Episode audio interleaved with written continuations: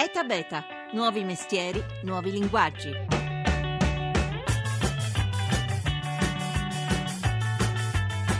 Ancora tre giorni, ancora domani, sabato, poi su Expo cala il sipario. Allora, che dire, che bilancio tirare di questi sei mesi che hanno portato Milano al centro del mondo?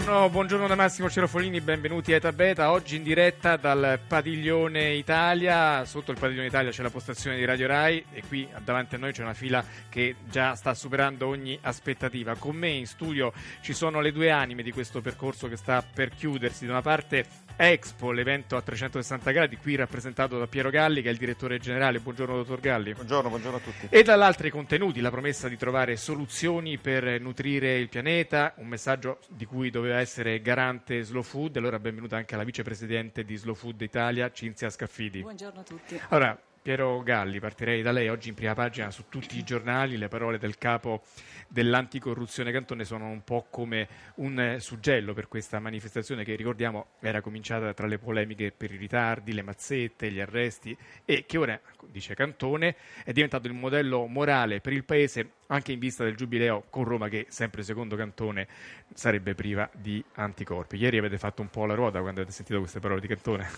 Sì e no, nel senso che è chiaro che fosse una soddisfazione, però eh, bisogna sempre prenderla con equilibrio e io sono ben felice di quello che ha detto il Presidente Cantone. Nella realtà eh, questo è un po' eh, il suggello di un sistema eh, che ha lavorato e come diceva lui ha prodotto gli anticorpi. Ma l'affare eh, si produce ovunque nel mondo, il vero tema è di quali sono i meccanismi per combatterlo. Qua devo dire che da quando lui è arrivato e da quando ha dato questo spin totalmente diverso, eh, la musica è cambiata, il sistema ha reagito ed è stato molto efficace. Di fatto è stato uno dei grandi contributori al far sì di assicurare l'apertura dell'esposizione universale in tempo e poi anche di condurla dopo, perché non è soltanto finita il primo maggio. E poi ci arriviamo. Intanto vogliamo dare qualche numero sul, sulla manifestazione, i visitatori, qualche cosa che ci può dire? Ma allora dunque, eh, posto che poi gli ultimi numeri vediamo, mm. anche perché qua ormai viene così tanta gente ogni giorno che poi tireremo le somme lunedì prossimo quando sarà davvero chiuso tutto. Allora noi adesso avevamo l'obiettivo di raggiungere 20 milioni di persone e l'abbiamo raggiunto giovedì scorso, quindi eh, come si dice missione compiuta e adesso è tutto un di più eh, che però eh, parlare adesso dei numeri, visto che comunque i numeri sono venuti, eh, è abbastanza irrilevante. L'importante è di mantenere lo standard qualitativo della visita delle persone quando vengono qua. Stiamo dirigendoci verso 21 milioni di visitatori, 21 milioni di biglietti li abbiamo già distribuiti e venduti. Eh, e questo poi si vede anche in altri elementi specifici che hanno contribuito a questo grande risultato che sono la partecipazione degli stranieri, perché di fatto adesso anche qua consultiveremo i numeri, ma siamo quel circa 30% che volevamo raggiungere e che rappresenta un po' un record rispetto alle altre esposizioni universali che erano tutte sostanzialmente popolate da visitatori locali. Questo era uno dei presupposti all'inizio, motivo per cui abbiamo tanto distribuito biglietti all'estero, abbiamo fatto tante attività anche di promozione all'estero, poi facilitate dal fatto evidentemente che il nostro paese sia una dis- destinazione normale di turisti, ricordate ad agosto siamo stati invasi de- letteralmente dai turisti, eh, ha contribuito. Dall'altra parte l'altro elemento di orgoglio sono gli studenti. Quello era stato un altro progetto importante che avevamo avviato due anni e mezzo, tre anni fa, eh, c'è stata una diffusione con una contribuzione straordinaria degli insegnanti in Italia per discutere le varie tematiche legate all'alimentazione, alla nutrizione, con tutti i temi adesso legati alla sostenibilità, all'equilibrio, alla sicurezza alimentare, un tema di educazione alimentare che è essenziale per i ragazzi perché di fatto buona parte dei destinatari di questa esposizione universale sono loro, è la prossima generazione che sarà messa di fronte a queste scommesse. Ecco, eh, siamo stati ripagati dal fatto che oltre all'entusiasmo che ci è stato dimostrato nell'averli trattati in classe, eh, siamo stati poi invasi dai ragazzi, per cui siamo intorno ai 2 milioni di studenti che sono venuti a visitare l'esposizione universale, abbiamo avuto dei picchi giornalieri di 40-42 mila studenti, una quantità piccolini portati in giro dalle maestre con tanti paperini che andavano in giro legati alla corda che mettevano una tenerezza e un senso di gioia straordinario per tutti. Senta, questi numeri sicuramente sono testimonianza di un successo, ma fanno emergere l'unico diciamo, vero problema che tutti i giorni ricorre nei social network, sulle pagine dei giornali, le persone che protestano queste file, file eh, di otto ore, di sei ore. Si poteva fare qualcosa di diverso per rendere più agevole la, la visita qui a Expo? Allora, eh, potrà sembrare un po' strano, paradossale, al di là di, eh, dei punti un pochino anche strani, le questioni di 6-8 ore sono state puntualizzate su soltanto un padiglione sostanzialmente, i tempi medi di attesa non sono quelli. Eh, e se vediamo i tempi medi di attesa per vedere i padiglioni eh, sono molto inferiori rispetto ai tempi medi di attesa che si sono manifestati in, in passate esposizioni universali. Anche, Anche per entrare si, si, dice che si è tutto, fatta parecchia fila. Tutto, devo dire che la macchina eh, ha avuto dei parametri di funzionamento più efficienti rispetto a quanto è successo in altre esposizioni universali. La realtà vera è che eh, l'esposizione universale, e lo dice il nome, è somma di autonomie dei paesi partecipanti, quindi le, fo- le, code si formano in funzione di quella che è stata l'impostazione che al padiglione ha voluto dare ciascun paese partecipante. Alcune non ne hanno praticamente avute, hanno dato un'impostazione, tipo gli Stati Uniti è un padiglione fatto con una forma tale, lo chiamano la bocca della balena, che accoglie 60-65 mila persone al giorno come picco, rispetto ad altri padiglioni che invece pensavano di dare una rappresentazione molto più mirata, molto più profonda, come approccio diverso, che la cui capacità giornaliera di era 6-10 mila persone. Diciamo il caso del Giappone, come il caso del Giappone, scuola, che sì. è un'esperienza molto articolata. E, ehm, senta, prima che ce ne dimentichiamo, sabato, domenica, però diamo un appello agli ascoltatori perché Expo chiude la sera, però non venite qui dopo le 4 del pomeriggio, diciamo più o meno così? Esattamente, allora l'orario di apertura per chi è dentro è confermato fino a mezzanotte come qualunque altro sabato e tutta l'attività di operatività è esattamente identica a qualunque altro sabato passato. Chiudiamo prima gli accessi, per cui chi vuole entrare ha garanzia di entrare se si presenta alle 4. Con le 4 noi di fatto chiudiamo la formazione della coda e poi la smaltiamo, per cui poi chiuderemo definitivamente i tornelli alle 5 del pomeriggio. Quindi chi è dentro entra quell'orario, sta dentro fino a sera e gode anche poi del senso della cerimonia finale. Ce n'è una componente istituzionale che avverrà tra le 6 e 7, interverrà anche il Presidente della Repubblica, oltre alla cerimonia, anche devo dire dal mio punto di vista personale un po' triste e malinconica del passaggio dalla bandiera a Dubai. Certo, abbiamo visto quindi il primo polmone che è l'evento, la manifestazione, i padiglioni, l'altro polmone della manifestazione doveva essere il messaggio, nutrire il pianeta e qui Slow Food è stata un po' l'anima di spinta, tra l'altro voi siete stati invitati da Expo a sorvegliare proprio su questi temi. Dopo sei mesi siete soddisfatti di come è passato il messaggio oppure ha prevalso un po' la logica del marketing, della promozione turistica dei padiglioni dei paesi? Ma allora, invitati a sorvegliare forse un po' troppo, però invitati a portare un, un, eh, il nostro contributo a un tema che è il nostro tema, quindi ovviamente era un... Eh, come dire, da, da quel punto di vista lì ci sentivamo molto a casa. Quello che sicuramente è successo è che non solo Milano è stato al centro del mondo e devo dire tra l'altro molti complimenti perché c'è stata egregiamente in questo centro, ma, ma finalmente è stato al centro del mondo per sei mesi l'argomento riguardante il cibo e, eh, e quindi l'agricoltura, la produzione, il consumo, i modelli.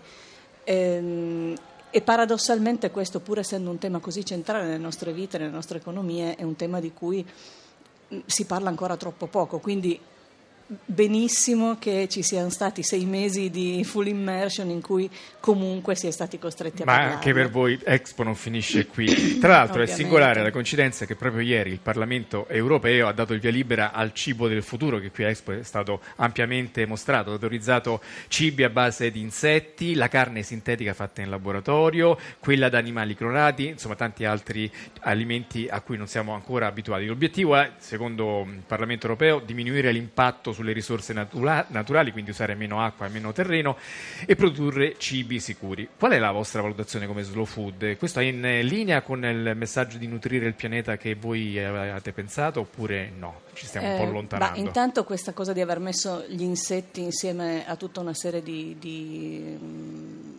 oggetti della ricerca e, del, e della sintesi, francamente non, non, non, so quanto senso abbia. Tra l'altro, il, l'unico il posto, punto... dottor Galli, in cui non si fa la fila è la degustazione degli insetti che aveva aperto due giorni fa. Mi sembra di capire che ce ne vuole tanta Beh, di strada non era, per convincere gli italiani a, a lasciare abbandonare le lasagne per i grilli e le mosche. Esatto.